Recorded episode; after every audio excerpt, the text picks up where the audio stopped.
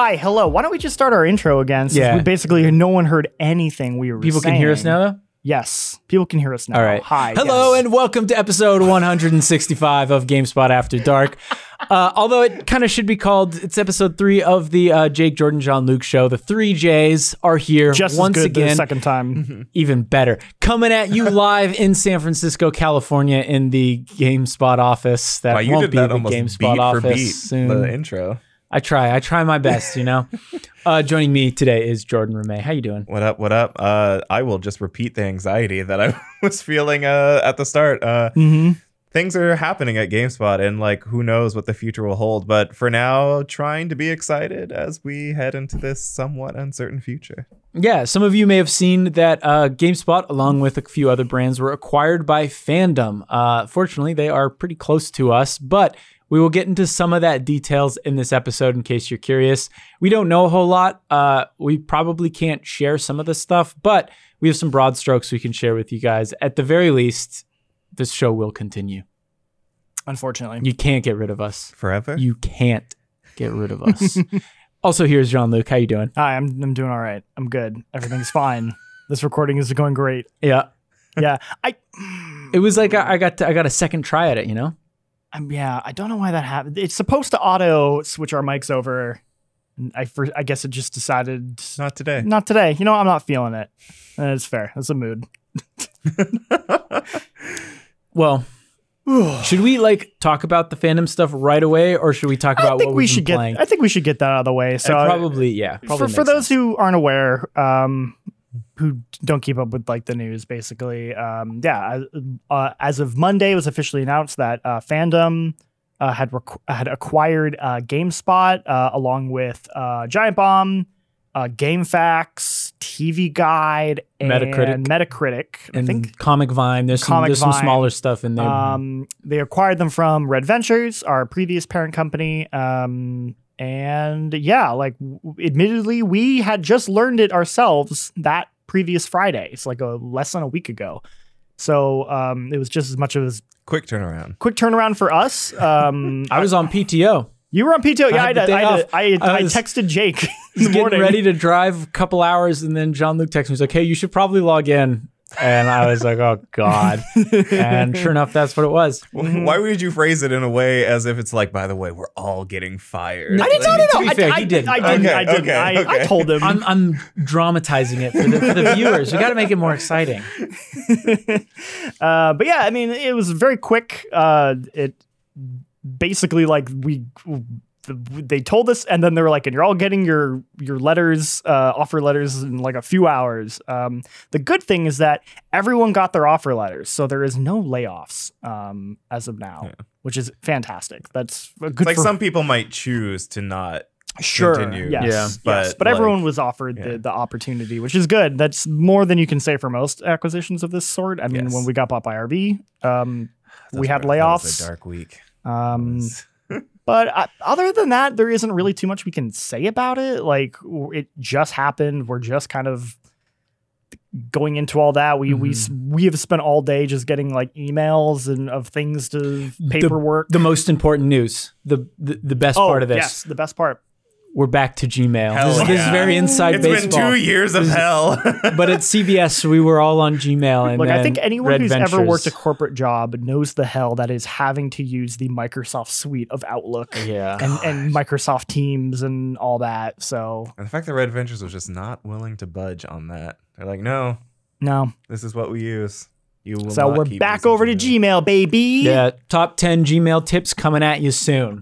we're gonna do an updated version now that we got we got access to it again. But uh, but yeah, this this isn't going to change anything about our you know the content we make or the stuff we do. Podcast is going to go on the meantime. We do eventually have to leave this office. Um, but uh, as you kind of mentioned, our new office is like super close by, Mhm. which is cool. We're going to go check that out, and who knows. Well, you know, but uh, yeah, we're hopeful. Maybe they'll have a studio space. We can podcast in there. Um, I don't want to podcast remotely anymore.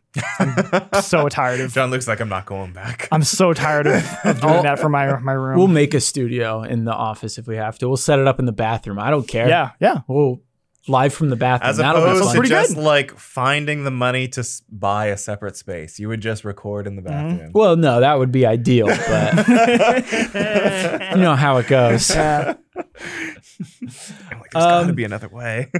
yeah, th- like Jean Luc said, there's there's still a lot we can't talk about. There's a lot we don't know. Uh, we we have a lot of questions as well, but so far things seem to be going pretty smooth. Uh, I, we're excited to continue covering all of this stuff. I mean, as you know.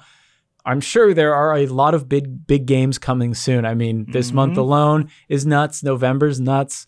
December has some big releases. Oh, yeah. January, February. wild. It's not going to stop. So we, we got we, we got tons of stuff coming at you. Oh, So When's the last time we had a December that had like as many big releases? what, as- what's coming out in December? Because December So we have there's- Callisto Protocol and Need for uh, Speed just got announced. Midnight Suns on the second of December, and then Did Need, Need for- for, Need for Speed, Speed- Oh, it is did. in there I too. think it's like December eighth or Because last year was Halo in December, the Yeah. campaign, right? Or, or was it end of November? I don't remember. Um, last one I remember like being it was like Halo Infinite because it was like we had to take Jordan, we had to take your word, Jordan, when we were in like Game of the Year debates. That you're like, Like, it's look, good. campaign's pretty good. uh, and then the other one was Smash Brothers oh because yeah, it was like that one was like right at the end of the was year. another one. I remember that one. Yeah. That was that was a fun one to cover right at the end of the year. Uh, yeah, good times, good times. Um, one other thing I do want to point out, although I haven't seen you in the chat mention it, but one common misconception I've seen is a lot of people thought fandom bought all of these companies separately. no, In case you don't know, uh, Red Ventures previously CBS already owned all, all of the- these companies yes. together, so they're buying the companies together. I mean, We've been a package deal for a we- long yeah, time. Exactly. It's, it's, Yeah. it's not like fan by or, or fandoms out here trying to uh, get a get a monopoly on games coverage. I mean, that, and that's just that's just how it's been Yeah, you, for like two decades now, for a very long it's, time. it's, it's very much a corporation thing of it's easier to like buy these brands in like groups rather than one at a time. So Yeah. yeah, anyway, that's the unexciting stuff. We should probably move on to what we've been playing. sure. Who wants to start? I can start. I've been pl- checking out a a couple things. Um, I have been playing a little game called Plate Up, which is a uh, I think it came out. It's been in early access for a while, but it officially came out. I want to say in August. It's basically Overcooked.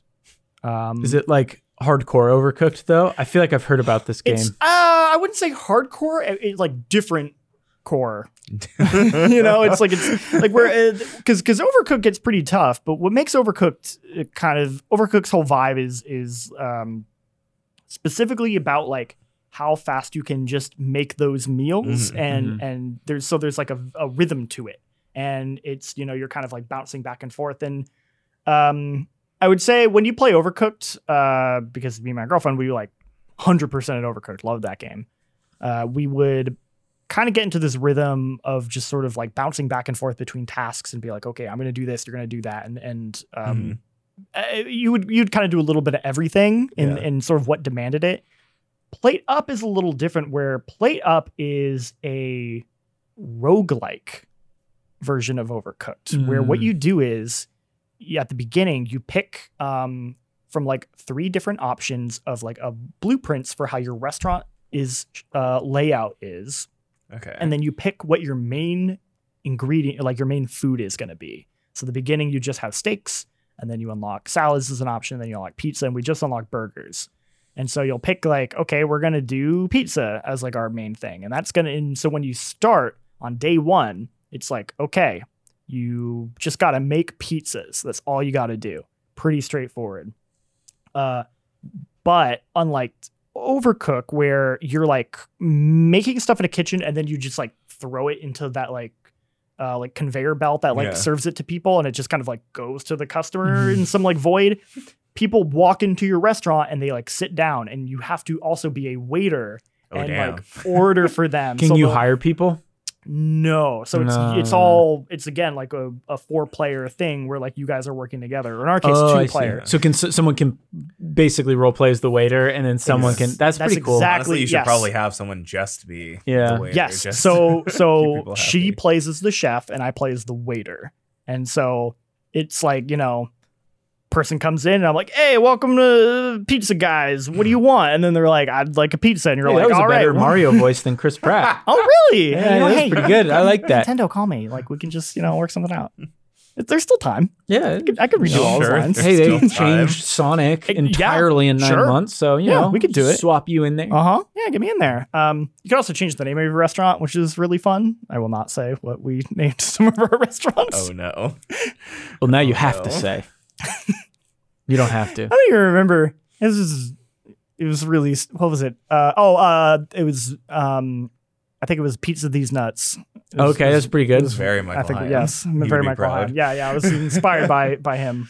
We did it, but so yeah, so like the person people come in, I'm taking the orders, she's making the orders, and then it also has the thing where like oh you have to like clean dishes and stuff like that, and it gets really hectic where, um, as each time you complete a day, it's like a roguelike where they add a new thing to it. So they'll be like, okay, um, do you want to pick between these two things? Where one is like, oh, um, customers will know what they want faster, and the uh, that that'll make it like more. You have more pressure now to like fulfill those orders quicker. You don't have as much time versus, hey, now you can have like a side dish of like some mashed potatoes, and people might ask for that. So it's it, there's a little bit of like, do you give more tasks to the waiter versus do you give more tasks to Mm. the the chef? And it'll be like, okay, I'm feeling pretty good. That was pretty easy for me. Why don't we give uh, me more tasks this time because you seem pretty busy in the kitchen.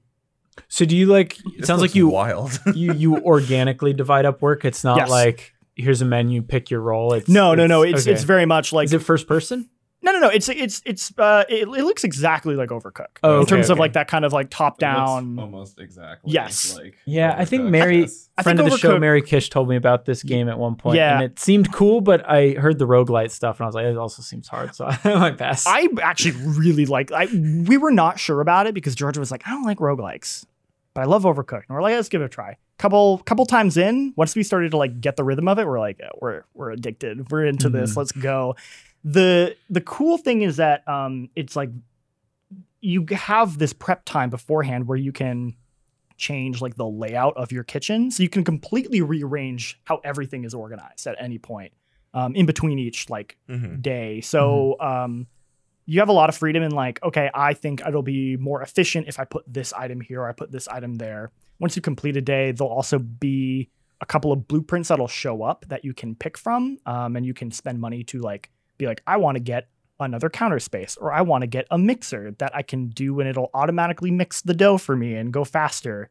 Um, you can also get like uh, there's there's like a research station that you can take a blueprint and you can like put it in a filing cabinet and then you can uh like upgrade it um but the upgrade will be uh could be several different things so you're not sure what you get so there's a little bit of gamble so like one was like oh I, i'm going to take this counter and i'm going to put it in the upgrade station and upgraded to like a cutting board counter that makes cutting faster And you're like wow that's great but it could also turn into a freezer instead. And but the freezer's cool because you can basically take a meal that you've already completed and you can put it in the freezer and it will then stay between days, which is really good for like the pizza because the pizza um, has like up to four slices. So if you have like a full pizza ready to go in the freezer, it's like, oh man, the start of the day so easy now.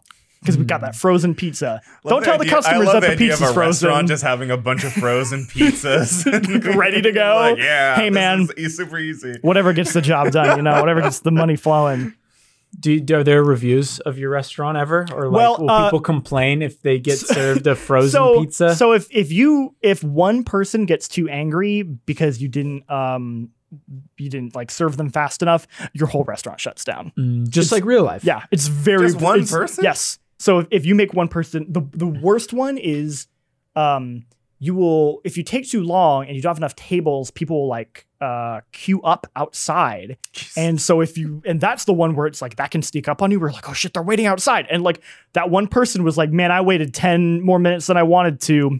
I'm gonna shut your restaurant down. I'm gonna leave one scathing review on Yelp, and the whole thing's kaput.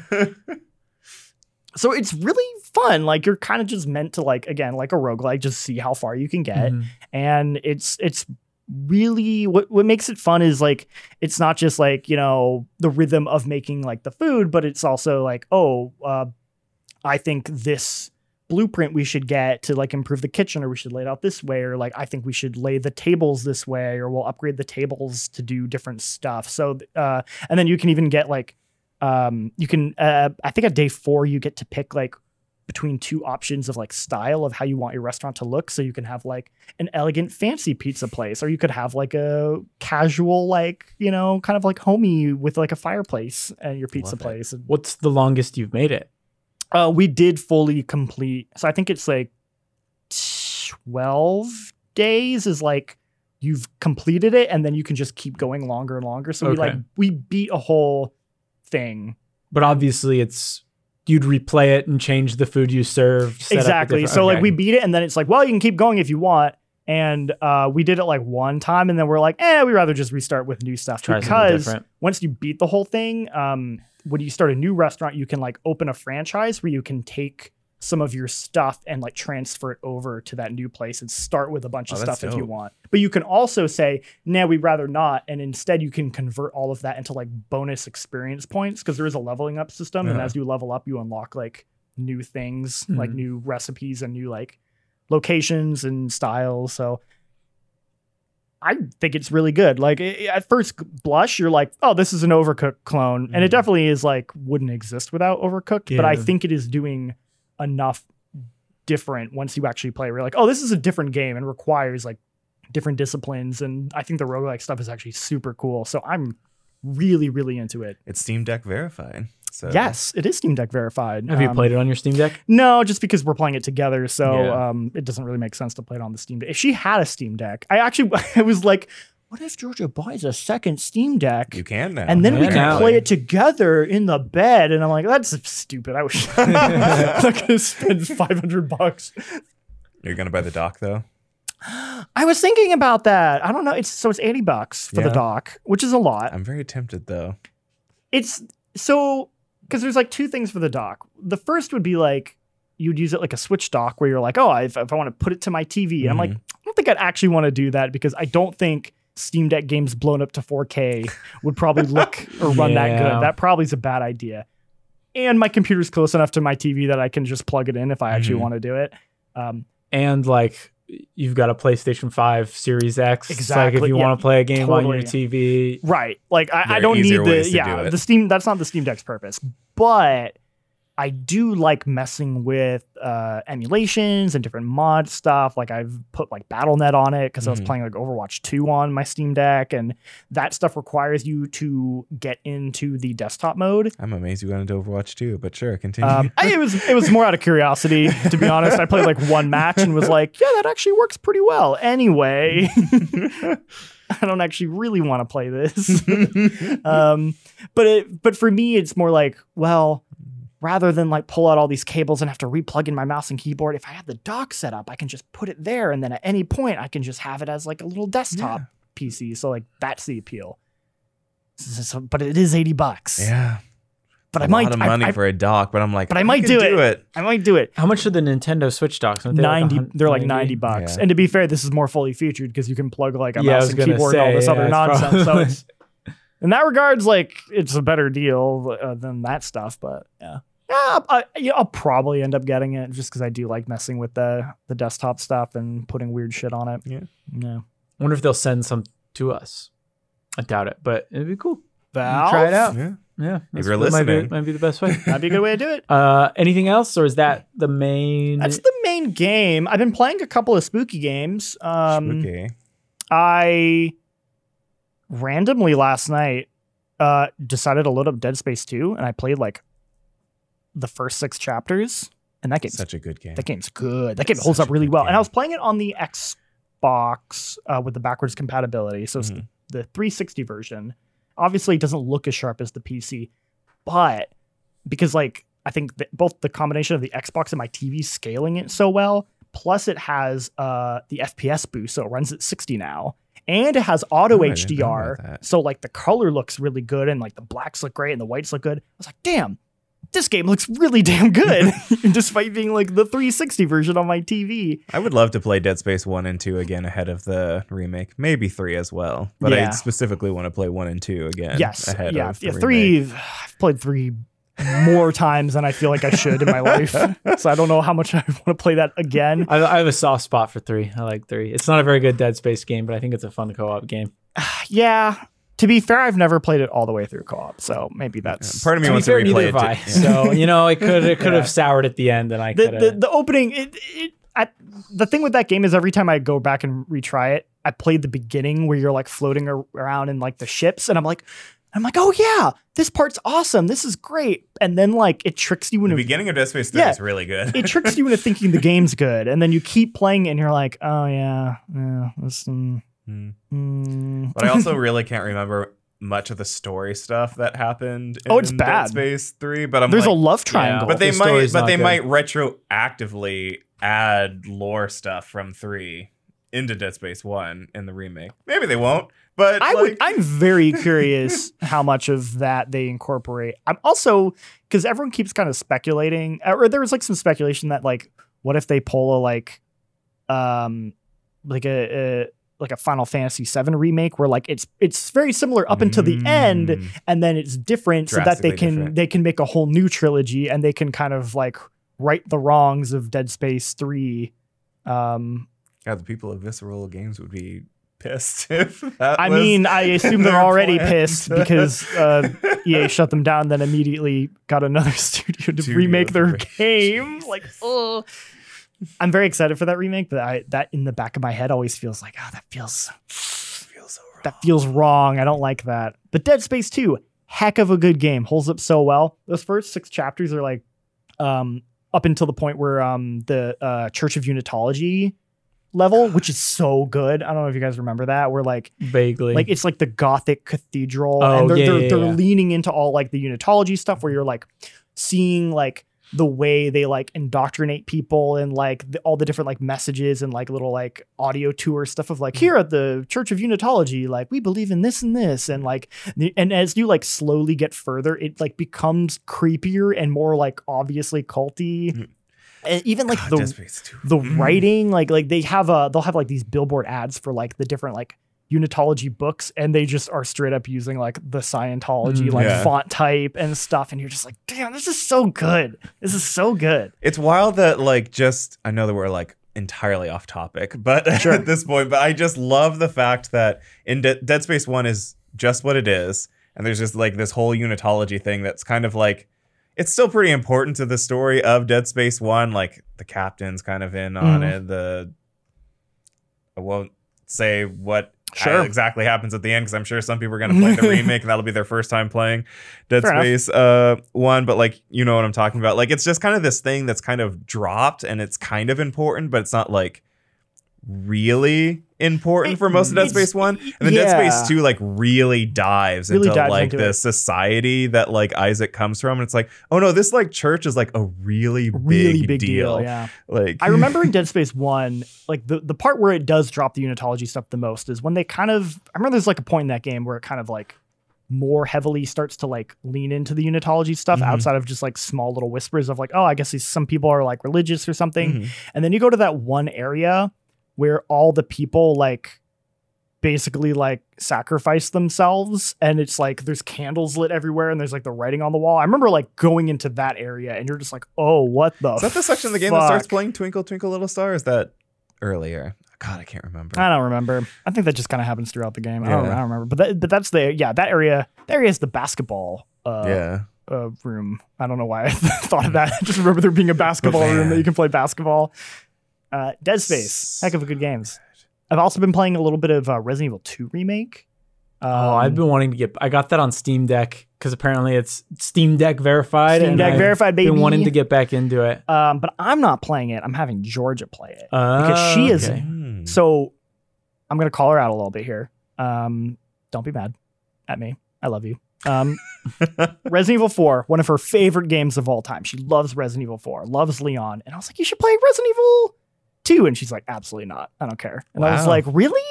like the origin of okay. Yeah. And, and and so like uh I had her it, she, but she kind of brought it up again because they're doing the remake of four, and that Which seems to be really building off building of off remake of two. yeah, it feels like it's directly building off the remake of two. It's going to be the same voice actor and and stuff. And I was like, I really think you should play two.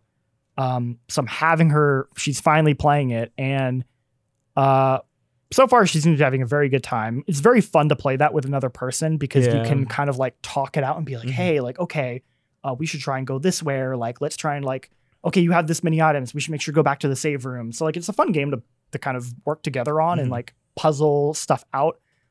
Also, that game is probably got like just like the tightest game design. Like it is Yeah. so It's Just- so good. Per- pitch perfect in like just the pacing and the way like it everything about that game is When- like flawless. when I think about Resident Evil games that I like the most, like four will always be the one that blew me away more than anything. I remember Sure. seeing that I think in Nintendo Power, and I was like, "How the hell does a GameCube do this?" And it seems was like, impossible. Right. I have to play it, and I remember playing it and just it absolutely blowing me away. But like when I when I look at all those zoomed out, like I think two is two is one of the closest games to perfect I think I've ever played. Like it is yeah. it is flawless. Like it is it is so that beautifully fact that the paced. remake somehow like, makes it better. I know. I well, know. And see, I, I don't even like the original two. Like I like the original two, but I played it way too late. Mhm. Sure. So it, it didn't it didn't hit the same as it hit for a lot of other people because I know that's a favorite for many people. But like when I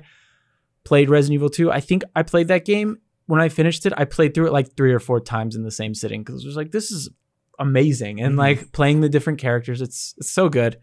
I'm, Yeah. I, I'm I'm glad she's enjoying it. I want to hear like her complete thoughts on it once Once it's, it's, done. all done, Mhm. yes. Yeah, we're still pretty early. We we're like halfway through the um, police station now. Mhm. I think we're about to go um to like the hallway with the stars corner where you first Mm. fight the lickers so that'll Oof. be that'll be a bit of a jump for her um but yeah just I, I love the way that game is paced i love how like despite the fact that especially early on you're just in a hallway with just two zombies and it just and they're really slow but it feels just so tense and Yeah. and and i think that game is just yeah and i'm with you that, that i think that game is like a a perfect game and and and like i the other i also think the original well i i i think the remake of resident evil 1 is also a perfect game so Yeah, I uh, can see as- that too.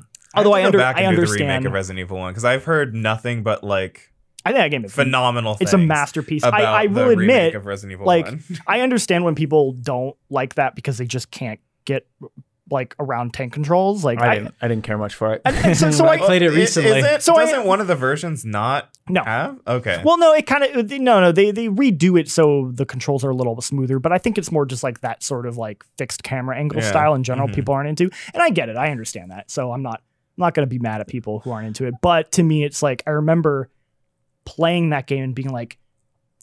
I remember playing the original version of Resident Evil 1 and being like, yeah, this game's fine. Playing the remake and then being like, this game is brilliant. Playing 2, the original version 2, and being like, this game's pretty good. And so in my head, I was like, if they ever do a remake of 2, I don't know how they could possibly top. Like, because like it has to be even Yeah. better than the remake of 1. And I was like, there's no way they could do it. And they totally They're fucking like, did. They fucking did it. Which is why my expectations for the Resident Evil 4 remake are stupid high, and there's no way they're gonna match it. I'm- But I'm ready Well, to what be if they wrong. do, Uh, that's Johnny? I'm, that's why I'm saying it. I'm ready it's to like be what wrong. if it's like what if they do?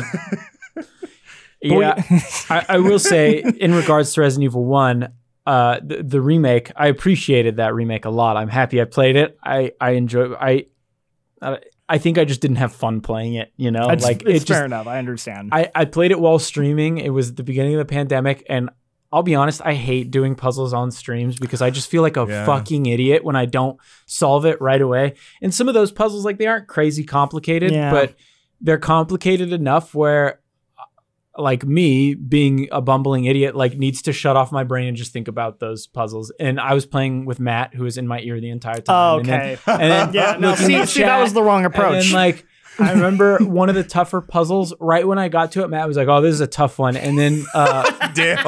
and then, and then, Mary Kish invaded my stream or whatever, raided the Oh, stream. no. So I had like 200 people being like, "This guy's an idiot," and I was like, "Yeah, I know." okay. Well, maybe that was So a I had maybe, some- maybe replay I should I should have played it by my like solo. I think I'm happy I did. I appreciate it, but uh, that that's the ultimate like cozy up next to like in a blanket. You can play it on your Steam, Steam Deck. Deck, yeah. It plays on Steam play it on- Deck. Is it on Switch, too? On Steam Deck It next. is. Uh, it is on Switch too. Um, And that game also it looks so good. Like It the art the art still holds up so well. Yeah. That was one where it was like, how the fuck did the can the GameCube possibly look this good? And it Yeah. turns out it's because it's all pre-rendered, but it's so good looking yeah. Pre-rendered. Susie Sphere Hunter, her video on the Resident Evil 1 remake is like it's so good. And that's Mm. what kind of made me go like I should play this game at some point. Yeah. Like I've played Yeah. the others. I should play this one at You some should. point. It's a it. masterpiece. Um, Although Resident Evil 3, that remake was pretty disappointing. that's the thing that makes me like feel slightly. I we talked about this on the podcast before, where it's like I I want to believe that that will not be indicative of the quality of four, but it is. Uh, it's a I- little, I- I also think against part it, of that right? is that Resident Evil 3, the original, I didn't think was as good as the other. Like, I also I, agree. I didn't. I had some good ideas though, like It the whole branching, like It does. things, which I'm Yeah. surprised they did not like. That's the problem, continue to do, that- and and they cut out the coolest level of three, which is See, that's the problem. Is I don't like the original version of three, but I respect it and I get why people mm-hmm. love it. And then when I played the remake of three, in my head I was like, "Oh, this will be great if they can like make it a great like they can they can kind of fix the things that I had a problem with." And instead, they just said, "What if we take out the things people like?" and I was like, "Okay, that's an approach, I guess." Man, I want to do a replay of all those games, just one Yeah. through. Jill's great though. It's, You it's, it's worth it for wanna Jill. do it now since we're about to hit like apparently the Yeah, I will absolutely will not do it. now. avalanche Yeah. of like survival horror Resident Evil looking games set in space. uh, so that's what I've been playing. If I could briefly touch on a movie, um, because we've been watching some horror movies. Um, yeah, go for it. Yeah, please. Yeah, so- I've played like nothing, so take all of my time. Excellent. Uh, so yeah, uh, uh, doing my second annual, trying to watch a horror thing every um, day for the entire month of October. It's uh, we've already missed the two days uh, or three. Yeah, so not off to a great start.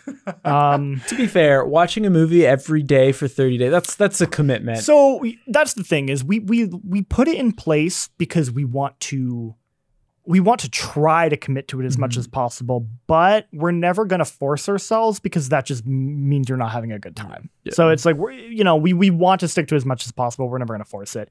So the movies we did watch, um, we started off with Saw Four, which uh, All right. I don't start know if- pretty hard. I haven't seen Saw 4 because I got to Saw 3 and hated it so much that I was like, it's because I Saw- loved one. I Yeah. thought I One is loved two. great. sure I saw three, and everyone's like, "That one's still pretty good." And I was No. like, "No, No, no, it's no. not." So, so when I gave, I think I gave Saw for like a six or seven, and that's the same rating I gave three. So I would say it's probably on par with three. So you probably Mm. wouldn't like it. Okay. Here's the weird thing about I find those movies fascinating to think about because They're fun mental exercises, that's for sure. they're weird mental. They're very strange movies because it was this period where.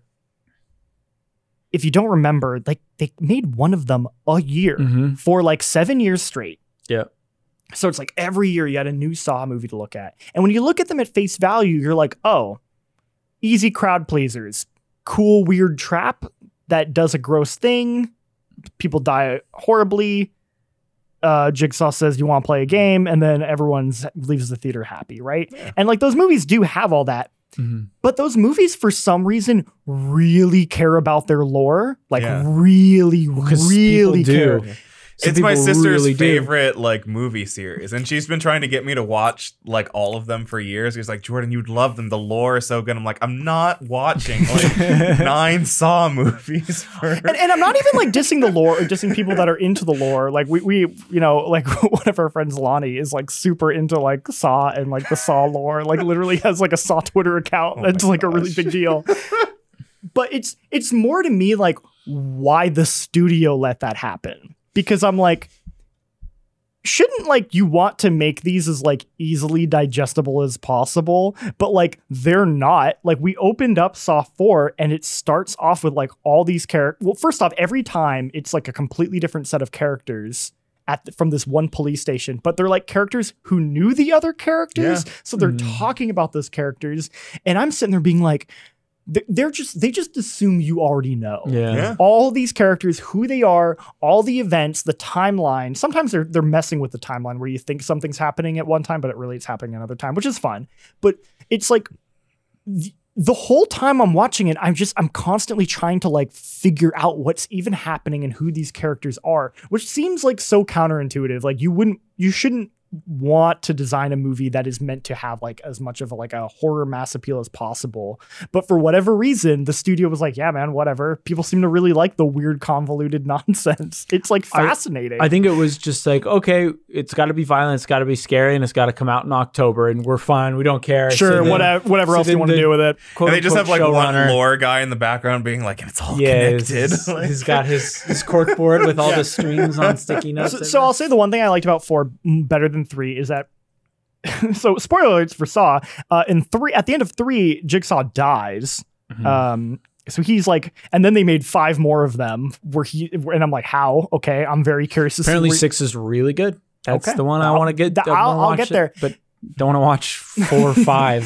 so I'm already like, man, how are they going to keep this going when the main villain is dead? Um, that's interesting. But with four, it, it's um, they're like seeding the idea of like there's like a different, there's another person who's like setting these hel- stuff up and helping him, and but he, despite the fact that he's dead, he's actually the the the character Jigsaw is in the movie a ton because it's a lot of flashbacks. It's like his origin story. Like mm-hmm. like you find like how he became Jigsaw and you get to see like the first saw trap. Sick. Which Georgia was really excited. She's like, it's the first trap. And I'm like, okay, like, cool. Like, um, and, and to be fair, it's like kind of fun because the first trap is just like, I don't know, he just stuck a bunch of knife kitchen knives to like You some piano wire. somewhere. Yeah, everyone's got I'm like, oh, okay, like that's pretty that's hey, pretty my simple. first GameSpot video, not very good. You know? yeah, yeah, yeah. You're like, okay, a little crude but effective, but you know, you, you're gonna you got to build there, and then eventually you can get the weird like, you know, bear trap on your head thing. collar thing, right? we we all got to start somewhere. Yeah. Uh, so like I was kind of weirdly like into that, and I was like, man, this is like weird that like he's in this so much despite now being dead, and I'm very curious just like where it's going from there. So yeah, a solid a solid start to my to my month. A Saw. a saw start. lid start to the month. Um, That's it for this podcast. and Uh, then we saw we saw a movie. we saw Smile. We saw which- Smile. oh, Which- how is that? I saw it twice because I thought it was really good. The first group of people I saw it with loved it. Everyone was like, "That was one of the best horror movies I've seen this year." Second group, I think, other than you, everyone hated it. Everyone, like, everyone. damn. We got out of the Yeah. the movie stopped. We all look around and everyone's like, "What did Tam say, Jake? You you saw this twice on purpose?" yeah, as I said. Dang. And I was like, I kind of liked it. I didn't love it though. I didn't. I thought the ending really whiffed it. Yeah, I, I have I have opinions on the ending, uh, but I don't want to spoil it because I know it's still new. I, I think it was an effective film though. I it it scared me. I will say the the when because we saw it in the theater nearby, and I feel like the sound is a lot louder in there, so a lot of things that probably weren't supposed to be jump scares ended up being jump scares for people yeah. when the first time I saw it, it was like a crappier theater. So I didn't I didn't think there was many jump scares initially, and then the second time I was like, oh my god, she opened a can of tuna. Although to be fair, like I actually kind of liked some of that, like just interesting like match cuts where it would be like a loud Yeah, noise yeah. too. It, that, it felt a little like Hitchcocky inspired, Mhm. where you're just trying to like, hey, let's just wake up the audience with this can of tuna, Yeah. like just to kind of like shock you for a minute.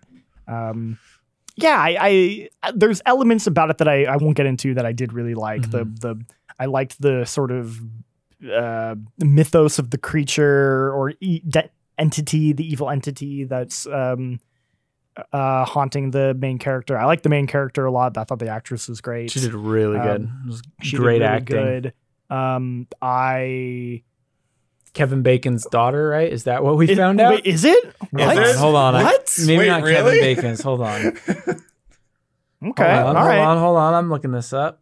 Um, but anyway, you know, like yeah, it, it, it, it- I will say, like in the first five minutes when they explain like the basic premise of the creature, I was like, oh, this is just it follows. Yeah, Kevin Bacon's daughter. Kevin Bacon's daughter. Interesting. Susie Bacon or Um, Sosie Bacon or something. it, it feels like it's inspired by both like It Follows and I would also say kind of like Hereditary, um, in the sense Those are that hard movies to. and I don't like, think it come it, it, it does not Like- match either of those in my opinion, but it does do enough differently to be its own. Um, where it really fumbles is I think its message of because she's a therapist and so it talks a lot about mental health. Yeah. That's a big thing. Trauma's a big thing. Um, I don't think it necessarily landed those themes in a way I found satisfying. Kind of reminded me of the end of the medium a little bit in that sense. Oh. I don't think it's as bad as the medium because the medium's ending was real bad about it. I don't think it's quite that bad, but it does feel a little like, oh, that's your takeaway about mental health. That's a little weird. That feels a little counter to what you were saying the rest of the movie. You know, without going into spoilers, but um, Yeah, it's hard to talk about without not getting into yeah, spoilers. I But guess like if you don't think about that part of it, you probably won't feel as maybe negatively about the ending or that, 'Cause those aspe- aspects as uh, I, I saw it heading towards like, oh, it's going to make some statement about mental health. But I thought the way it ended kind of was like, no, motherfucker, we ain't talking about this. This is what's happening. Get over it. yes, and I was like, yes, spooky. yes, I was like- exactly. and then that, that's why I think the ending I was okay with. But Sure. Yes, it, it, it makes a conscious choice to be a horror movie ending, At not a end. not a mental Yeah. health ending. In a way which that's, for me, I think saves it because I think I don't think it would have been good if it went the other way. Because Yeah, I think I it remember would have been as the pretty ending was happening, I was like, this could go two ways, and I feel like both of them wouldn't be very good. So I guess the one where it's just kind of more spooky horror is better. I don't know. Worth worth a watch if you're into that kind of thing. Um, maybe don't go see it in the theater because fucking Christ, we had the worst oh, theater yeah, audience. the audience was terrible. absolutely terrible. You know when you get that audience where um some people have that like their reaction to a thing in a, a horror movie is I to really like only go to see movies at like 10 a.m. on Wednesdays. so no, not really. I will say, Well, well, I do enjoy hearing people react, like jump and and No, and no. but it's when like people are talking behind us or okay, laughing, so, and I'm so just like, one shut up. there's people there was just some people who were just talking Clearly the whole- drunk, it seemed. whole time but also you get like uh, some people they react to a horror movie by instead of being scared they like giggle or Mm-hmm. Mhm. like kind of try try try, try and make a try and make a joke movies. about it and it's like i ah, like i guess if that's your defense mechanism it is but like my god is it such an awful experience to be Oh, yeah, you know and and, and it enables other people to start like d- thinking it's okay to also react Mm-hmm. like that and so like that's kind of what happened where you would just like have one person do it and then everyone's like oh it's cool to like act like that now in the theater and i'm sitting there being like shut the fuck up oh It- my it's god Why so many survival horror games have silent protagonists so that the protagonist isn't like breaking up the like intensity of it with Mhm. like Yeah. a one liner or something Right. like that. Just Yeah. easier to cope if Yeah. someone is talking. pretty much so Well, Jordan, anything you want to talk about? You said you didn't have much. but- I, I didn't really have much. I've been playing this game called uh, Jack Move, um, which is like this little uh, turn-based RPG uh, set in like this cyberpunk-inspired world where you you. I'm still not entirely sure how it exactly works. It's one of those things that like when people come up to fight you, you like enter this like cyberspace type of world where people have like powers in that world and in matrix fashion if you are like defeated in this world then you're defeated in Mm. real life so it's I- like Mega Man Battle Network. Sure. Where you fight your Hmm. fights online. yeah uh, and i'm like i don't know how people enter this space i don't know how they exit this space they haven't explained that maybe i'm just like thinking too hard into it or whatever but it kind of has that then like whole kind of pokemon elemental type system where like your character has all these different elemental attacks depending on the enemy. Mm. they have like different type advantages and you're trying to figure that out to defeat them. And it's a story about this girl who has this like dad who was this huge inventor and like she hasn't spoken to him in a long time. And then he calls her in like the middle of the night he's like they're coming for me. And she's like oh you're just a crazy old man. Mm. and then like the next day like this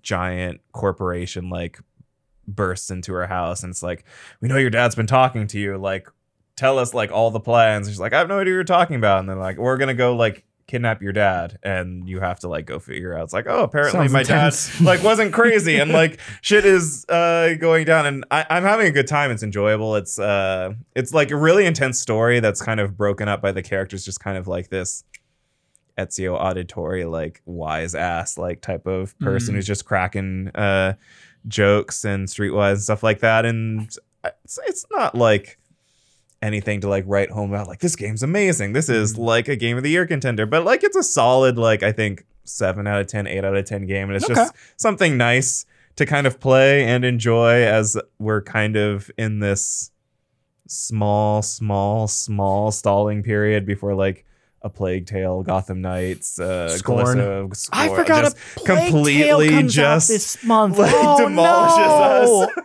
Oh no! Yeah, Plague Tale comes out real soon. yeah. I was like, "What are you talking about? Like, it's just Gotham Knights and Batman." And then, and then you're like, "Plague Tale, Persona Five Score." on Yeah, I got. Yeah, I got to play comes all out of Persona Five Mario again. plus Rabbids. Mario if you're into that, Rabbids. Call of Duty. Oh, I mean, it's October, baby. Uh, well, I I've been playing Cyberpunk 2077. It's Oh, the first time I've really played Cyberpunk since probably before launch, maybe a little after launch. Wow.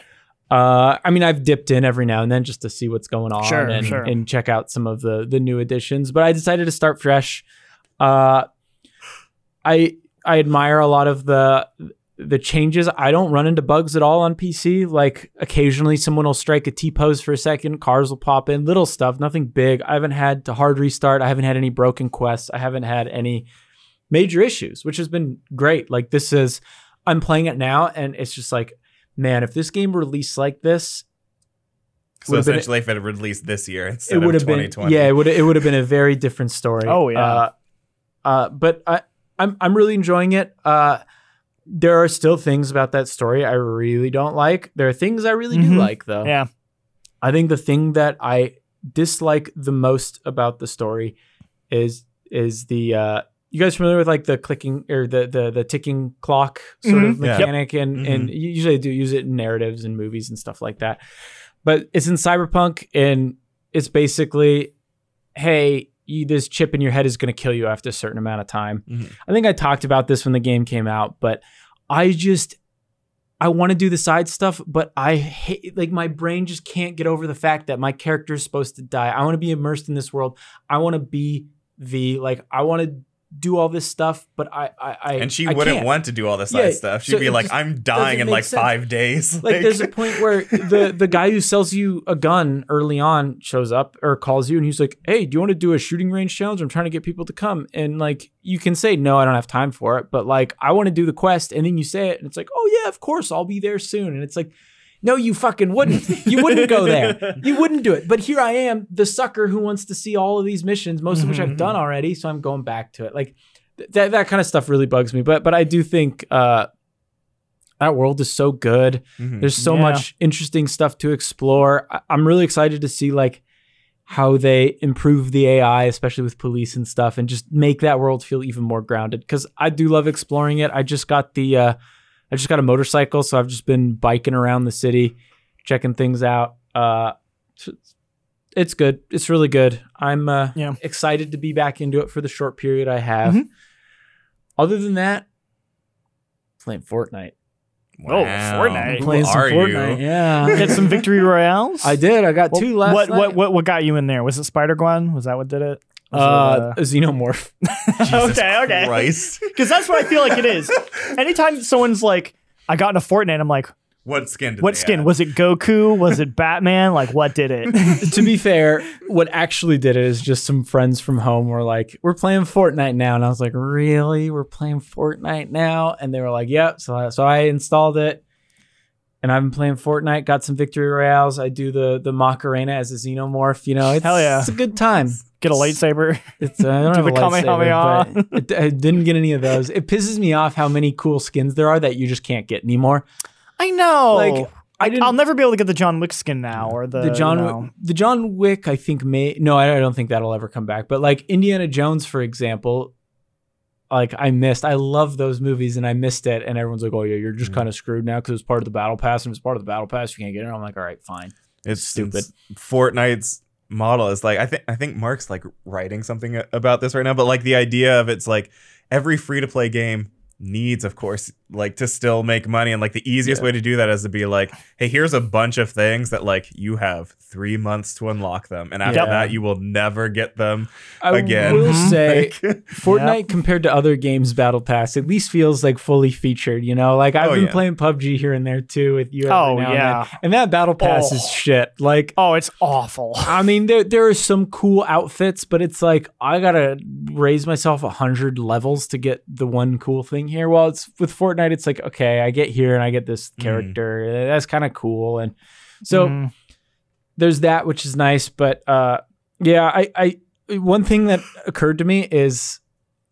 I bet kids get bullied for not having the cool skins in Fortnite. Oh, It has to 100%. happen. in the same way back in the day people were like oh you have like those shoes from like four Yeah, years ago or or you don't have this holographic Pokemon card. Yeah. Yeah, yeah like same thing, right? I was Yeah. playing with Matt and Stuart, or two. I mean, Matt, who's three GameSpot, and Stuart, a good friend of mine, and they were like busting out, like, "Oh, I'm Deadpool now. Oh, now I'm like Indiana Jones. Now Yeah. I'm Iron Man." And I'm just like, all I have is a Xenomorph because that was all that was available. And Yeah. like, Oh, you're the kid with the default Fortnite skin. yeah. fucking and for a loser. while, that's what I had. I had the default Fortnite skin, but you know, I was just, yeah. It's wild. There's like Look, no, I'm not proud there's of like it. no easy way for us to figure it out. But I I've thought about this so often. I'm like, I really want to like somehow find a way for us to like interview kids like at like some elementary school. It's like, hey, is this a thing or is this just like in my mind that it's like, oh, maybe this just happens and like it doesn't happen. I'm like, but it must. It must happen like at some school. Yeah, or like a parent because the kid's got to be like, "Mom, Dad, I, I need, I I need, need- more V bucks. yeah, my allowance. Can I have it early? I have to buy uh, the xenomorph." yeah, because it's gonna disappear soon. Crazy stuff. Mhm. That's that's what I've been playing. To be honest, not exciting either. um. All right. Should we move on to? Do you guys want to talk about the Mario Super Mario Bros. trailer? We could, we could talk about it for a Talk about sec. for we a all bit. sat around in the office. Uh, Well, this is you before weren't you, weren't there, here but- yet, but we, you, me, uh, Stu, and uh, Kurt, we all sat around. We watched the trailer.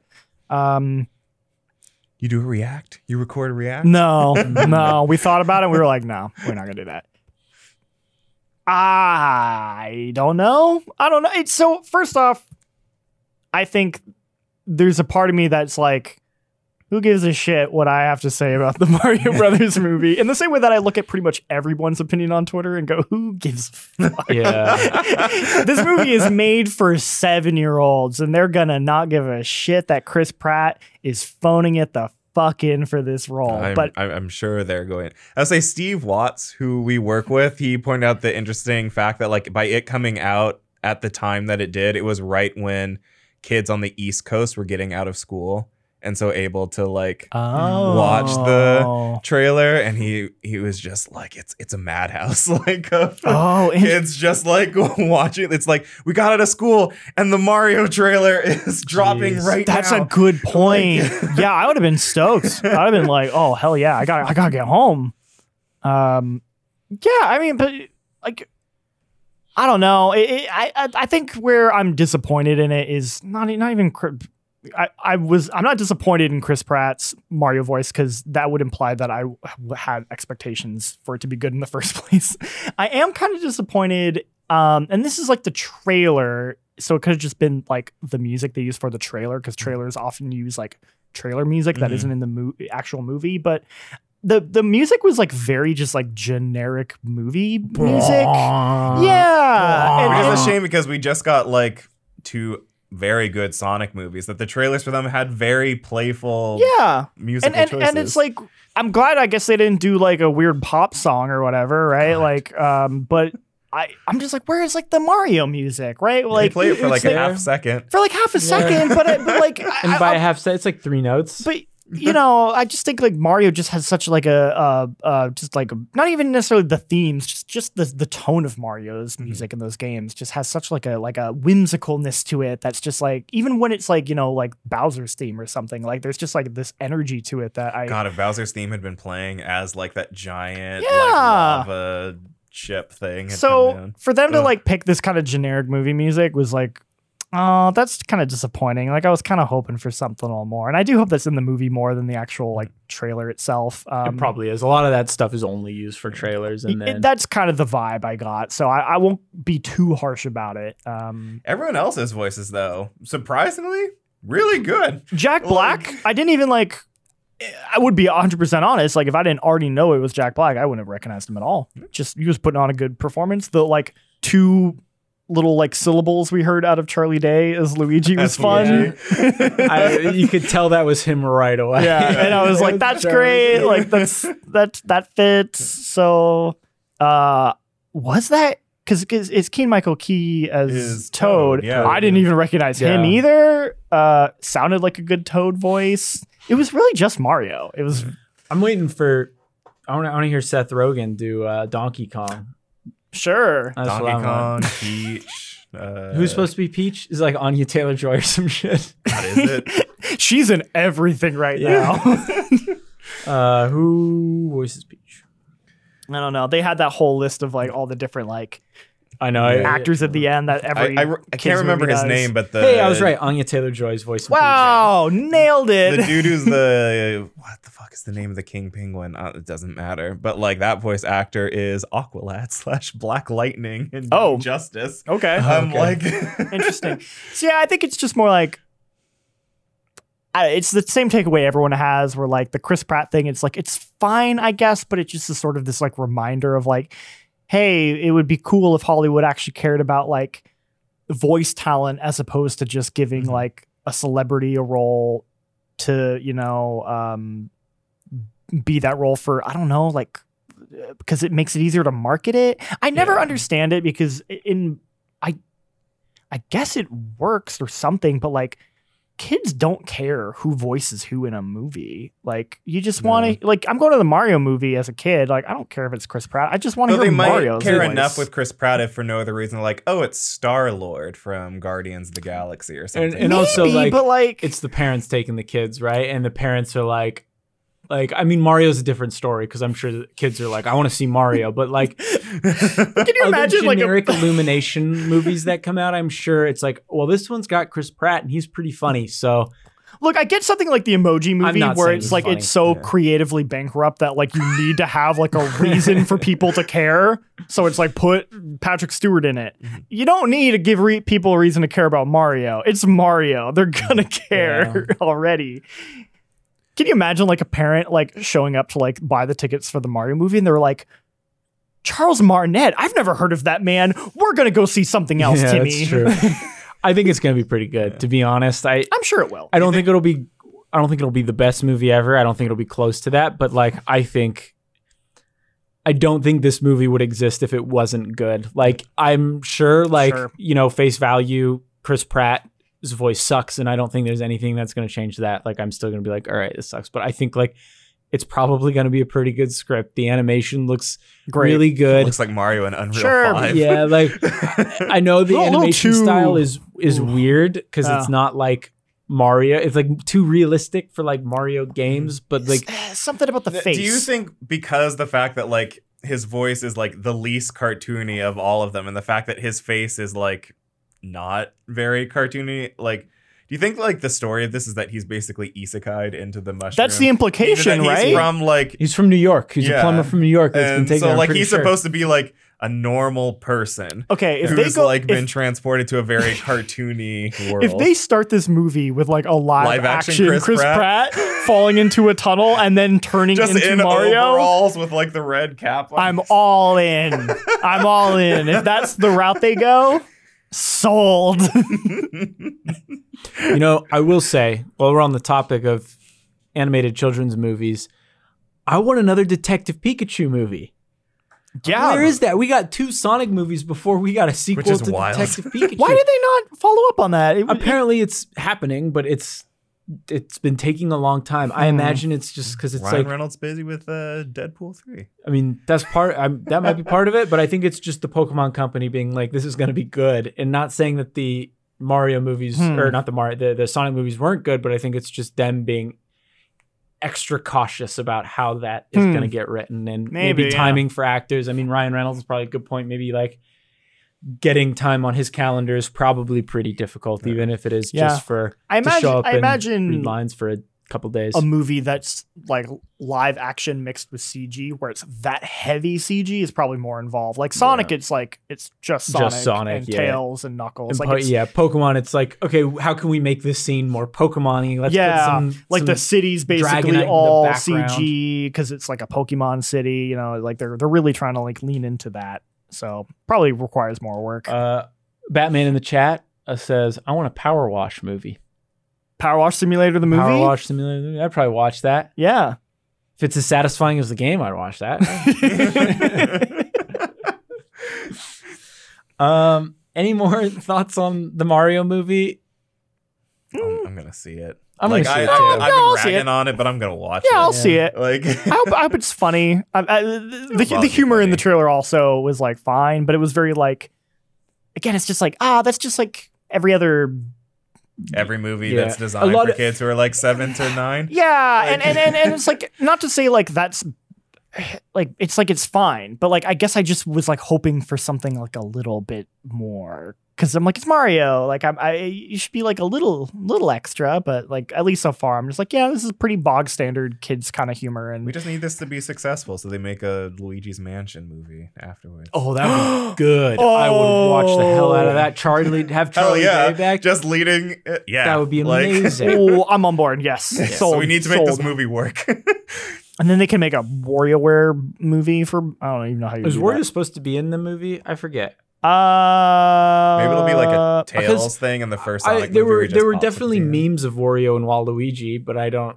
I I don't, don't think, think so. I don't think they were announced. I, a lot of people are speculating that's going to be like the end credit teaser. Mm. Will be like they show up. You- You can't release a movie without an end credit. yeah, you got to have an end credits teaser, and you got to get you got to Why, get. MCU? Why did you do this to us? All right. Question of the week brought to you by Maria Serious Business in the GameSpot Discord. If you'd like to answer this question yourself, you can do it in the chat or you can join the GameSpot Discord server. If you're not in there yet, you can message myself, Jean Luc, Lucy Tamoor, and we will bring you right in there. Oh, we Uh, gotta update the After Dark email. I just realized, but continue. yeah, well, we, do, only yeah. get spam there pretty much anyway. Yeah, now that's that, the now thing. that No we one switched uses- to Discord, yeah, no one like- uses okay. it. And and now that we do it live, like we don't really take questions as much anymore. But uh, anyway, the question is: Has a game ever changed your opinion on an entire genre? Was it for better or for worse? Mm.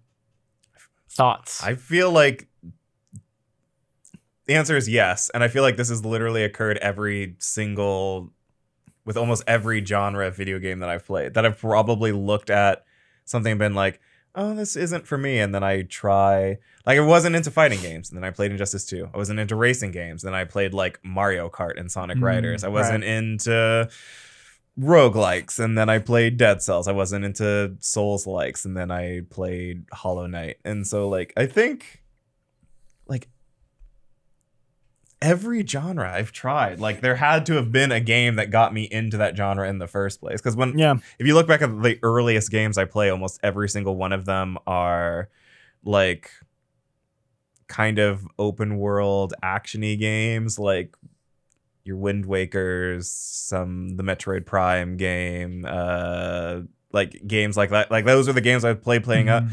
Growing up. So it was one of those things where I'm like, well, then every other genre of game that I played, like at some point I had to play something that made me go like, oh, this other genre is pretty fun too.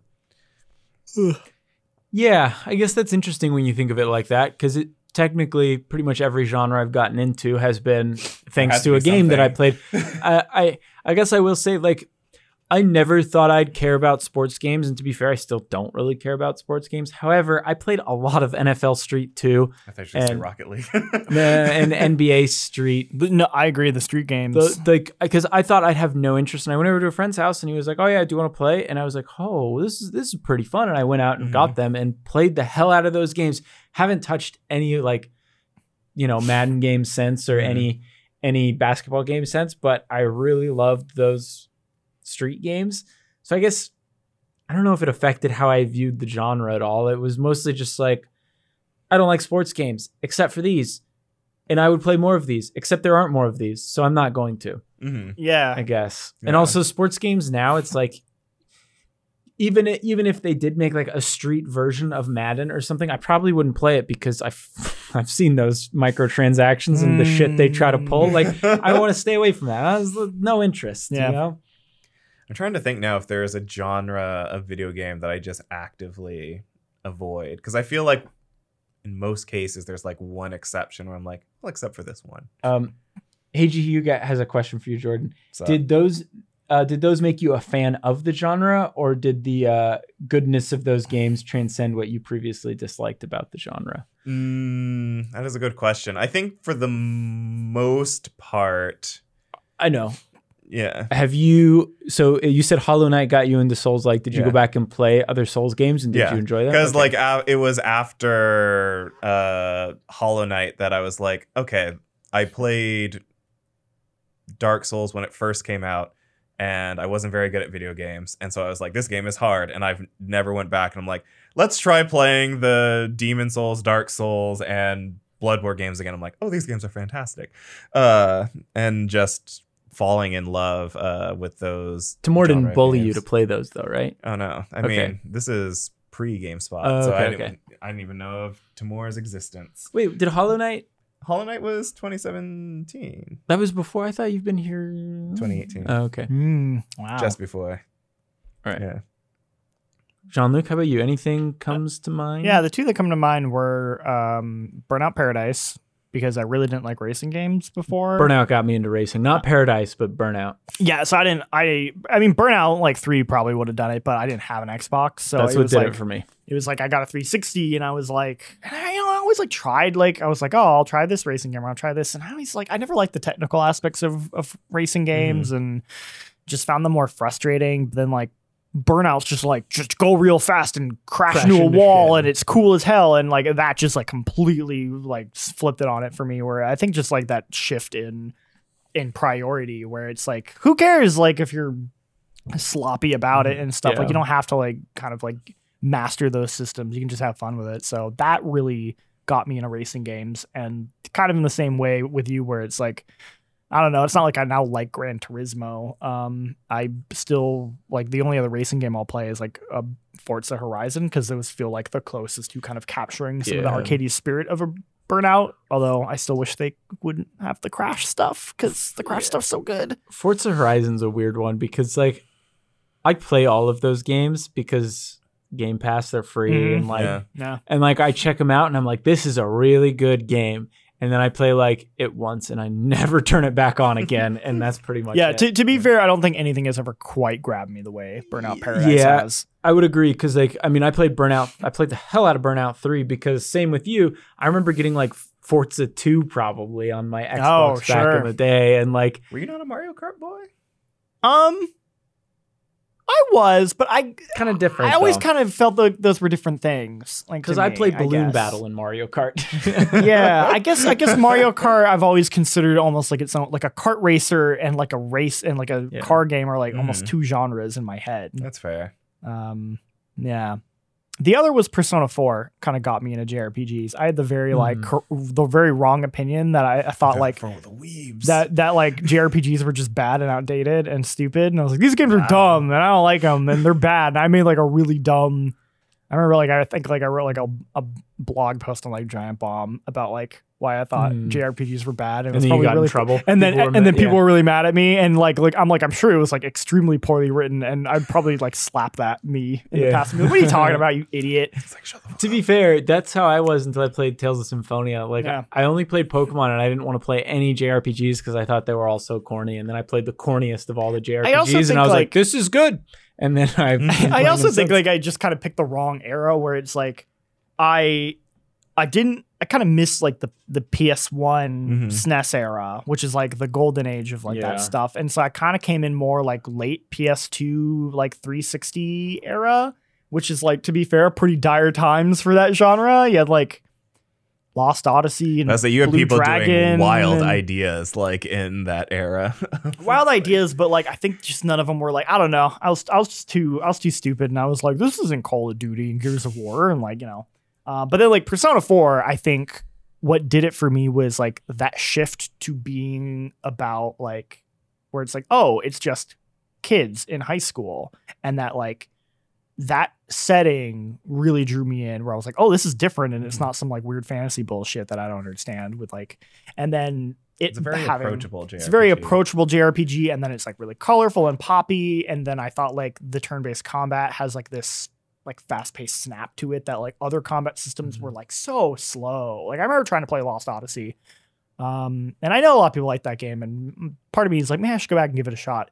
But I remember it just like having a very like traditional, very slow pace kind of like Mhm. combat to it that's just like, okay, I'm gonna hit the button and then he's gonna slowly go up and do his attack and he's gonna go back and but then like Persona was there's just like like everything's just like moving so fast and like five even more so and Mhm. and so I think those games just like that that got me into that genre and I have since gone back and played other art JRPGs and you know like I've talked about I've Mhm. like played Final Fantasy IX recently, and I think that game's an absolute masterpiece and one of my favorite games. And so it's like that game definitely like set me on the path to realize, oh, I was wrong Mhm. for thinking this whole genre was dumb and bad and old. Um, just just some of the time, you know, they can't all be winners. Uh, speaking of like that era of JRPGs, did did either of you play Enchanted Arms, that good old From Software game that was exclusive to Mm. Xbox for a bit? no, I've heard of it, but I've never played it. I got it when I was a kid, and I was like, "What the fuck is this game? I do not understand this at all." But I've been curious about that game ever since, and I've been thinking about giving it another shot because it. I mean, now I'm more interested because it's from software. You know, at the Yeah. time I didn't know what that meant, and at the time no one really knew what that I was meant. saying at the time Like, it didn't really mean much. it of didn't mean anything. it mean a whole lot. I got it because I remember being really into Tales of Symphonia, and I saw that, and I was like, "Well, this might be the best bet right now on Xbox to have something like that." And I played it, and I was like, "What the fuck is this?" From Software is a very unique developer, I feel like, where uh, they have been around for a very long time and have a very eclectic library of games that are just all over cookies the and place. cream. I played a lot of cookies and Yeah, cream as a cook- kid as Cookies well. and cream. You know, uh, the King's Field games, like uh, the uh, Tenchu Z, which is Yeah. terrible. Like Played that as well. Makes all you these- really wonder what would have happened had Dark Souls not taken off. I know, would they have just been kept been like, we're just gonna keep trying ideas until guess. And Yes. keep making Armored Core, and then we'll try these random ideas. yeah but it's like where they are now and where they were for so long is so different and it makes for like to be honest like perfect like youtuber channel fodder where it's like i'm gonna go back and play this like old from software game that mm-hmm. you probably actually don't want to play but it's fun to watch a video about it like i don't i don't actually want to go back and play king's field but i'll go watch iron pineapple talk about it because it's fun like you know Jacob McCourt is here to say cookies and cream. Good game. okay Alright. i haven't played it i'll, I I'll take your word you. It's it's so it. the weird thing about it is that it's co-op, but Oh, you share okay. a controller. Oh so I okay. control cookies on the left, cream is on the right, I think, and then you share the controller. So like I use the right stick to control. oh my so it's like two brothers Yeah, Yeah. it's oh it's it's, it's kind of like that. It was really hard, which makes sense. I mean, I don't know if it was actually really hard or it was just me as a kid playing by myself because I didn't have any siblings and like oh so it was like I thought I was getting just a PS2 platformer with some some some colorful characters, and I did not get that. And I was like, "What the hell am I playing?" ah, makes sense. Oh, got it at Costco in the video game section. Hell on yeah. sale. Oh man, dude. Yeah, Yeah, probably Costco. had probably had a Costco dog out. No, I had pizza. Definitely had pizza. After. yeah. So I always get the pizza there. Dude, Costco, the Costco PC section. That was my childhood. Anything else? We kind of got off topic, but any other genres worth touching on before we wrap this thing up? It's Yeah, I feel for me. like sports and racers are the big ones. That's the where big people ones. are like, "Hi, I How don't, about, I how about really like this." fighting games? Because like I, apart from Smash, I was not into fighting games. So I played Soul Calibur 2, and now I'm like, I have an interesting relationship with Yeah. fighting games where I will play almost all of them for like 20 or 30 minutes, and I'll be like, okay, I, I will say Say for me, it was Injustice and Injustice 2. Just Injustice because 2 it I got like they into. were very approachable fighting Yeah. games. They lacked the like memorization needed to play something Yeah. like Mortal Kombat. I think you just need the right game with the right approachability and then the right like IP or characters that like Mhm. you care about, Yeah. like Injustice, or for me it was again Persona 4 Arena, the fighting Mhm. game, because I was like, I love Persona. They're making a fighting game where I can. Sure. That sounds great. And then I like I it, that game's also super simple because it's a four button fighter where one button just literally does an auto combo, so it's Mhm. meant to be super approachable. So kind of the same thing as Yeah. Injustice, where it's like, yeah, like you just need that right game with that right like franchise. It was Soul Calibur for me. It was Link. It was Link being in Soul Calibur 2 on GameCube. Soul Yeah. And I was like, I wanna, I wanna hit, I wanna play as Link, and then I ended up getting on Xbox too because I think Spawn is in it. Yes. and I was Yeah. like, Mhm. that's awesome. I want, I want to play as Spawn. Yeah. Anyway, that's been episode 165 of GameSpot After Dark. Thank you so much for tuning in. We've got a few housekeeping things we want to uh, address. We probably should have done it up front, but I think the big one is that we might be taking. We're trying to figure out what to do with the video version of GameSpot After Dark. We're still going to do it live, correct? Yep, we're still doing it live. That's not changing. Um, However, we may not put it on YouTube. we're not, we're, we might not be archiving them on YouTube for now, just because um, they get very small numbers. The people who do watch on YouTube, I, I see you and I appreciate you, but it's the the returns we're getting on them are pretty small. So it's just more like, is it really worth our time to like be archiving these on YouTube? Um, if people really want it, I might mess with like streaming it also on YouTube, and maybe that would be better. Um, Mhm. but for now, I think just we're better off um, finding other avenues of of putting it. Like I, the our our current system with our YouTube channel like just kind of doesn't really make sense. Um, but yeah, still going to be doing it live here on on Twitch. Um, which by the way is we don't say this enough for the audio listeners, but if you do want to like listen to it live, we do stream every Thursday at 3 3 p.m. 3 p.m. Pacific. Pacific time. We'll try and say that more often in the podcast to get people to come in Should probably do it early on. probably do it early on, do it at the end, but um, but yeah, but yeah, it's just that. Um, I mean, if you always want to watch the archive, like it, it'll still be up on Twitch, but yeah, I think at least for the moment, we might hold off on archiving them on YouTube, uh, just because Yeah. of the numbers. We're we're exploring other places, like other ways we could still get it on YouTube in the future, maybe. But uh, for right now, especially with everything going on, taking a little taking a break on YouTube on that front. But obviously, you'll still be able to find it on the podcast service of your choice and uh, Twitch Hmm. and all that and all that stuff. But anyway, Jean Luc, anything you want to plug before we get out of here? Um, not really. Working on a bunch of stuff that I can't talk about, and probably. Unfortunately, still won't be able to talk about even as of next Yep. week. Yep. Um, but, but it's coming soon. It's coming. It's coming. It's coming. and It's gonna be cool. I am so. literally in the same boat as Jean. Luc. Yes, like we yeah. are covering the exact same. yeah, me and. Jordan have been been covering some of the same games. So when that stuff does happen, it'll be exciting. Well, Yeah, is that it- same for you then? Do you Yeah, think- it- it, like I have stuff coming. Like just be on the be on the lookout for that. But like I can't say what it is. I can't say when it'll be there. But like I swear GameSpot is paying me to actually do something, and Yeah. something is happening. Uh yes, embargo season, Jacob McCourt. Lots of embargoes. Mm-hmm. Uh I have a video hopefully coming out this weekend or tomorrow about Pokemon. Ooh, Nice. back Just- on the Pokemon beat. Just big changes coming to Scarlet and Violet after that trailer. Some some some good stuff. When's that game excited. hitting? November 18th. So not this month, thankfully. Soon though. But soon, yes. There's not enough time. Nope. There is not. Anyway, we will see you all next week. Thank you as always for stopping by. Rate and review us on Spotify, iTunes, whatever it might be. If you're gonna give it a five stars. If not, don't do it. Bye. Bye.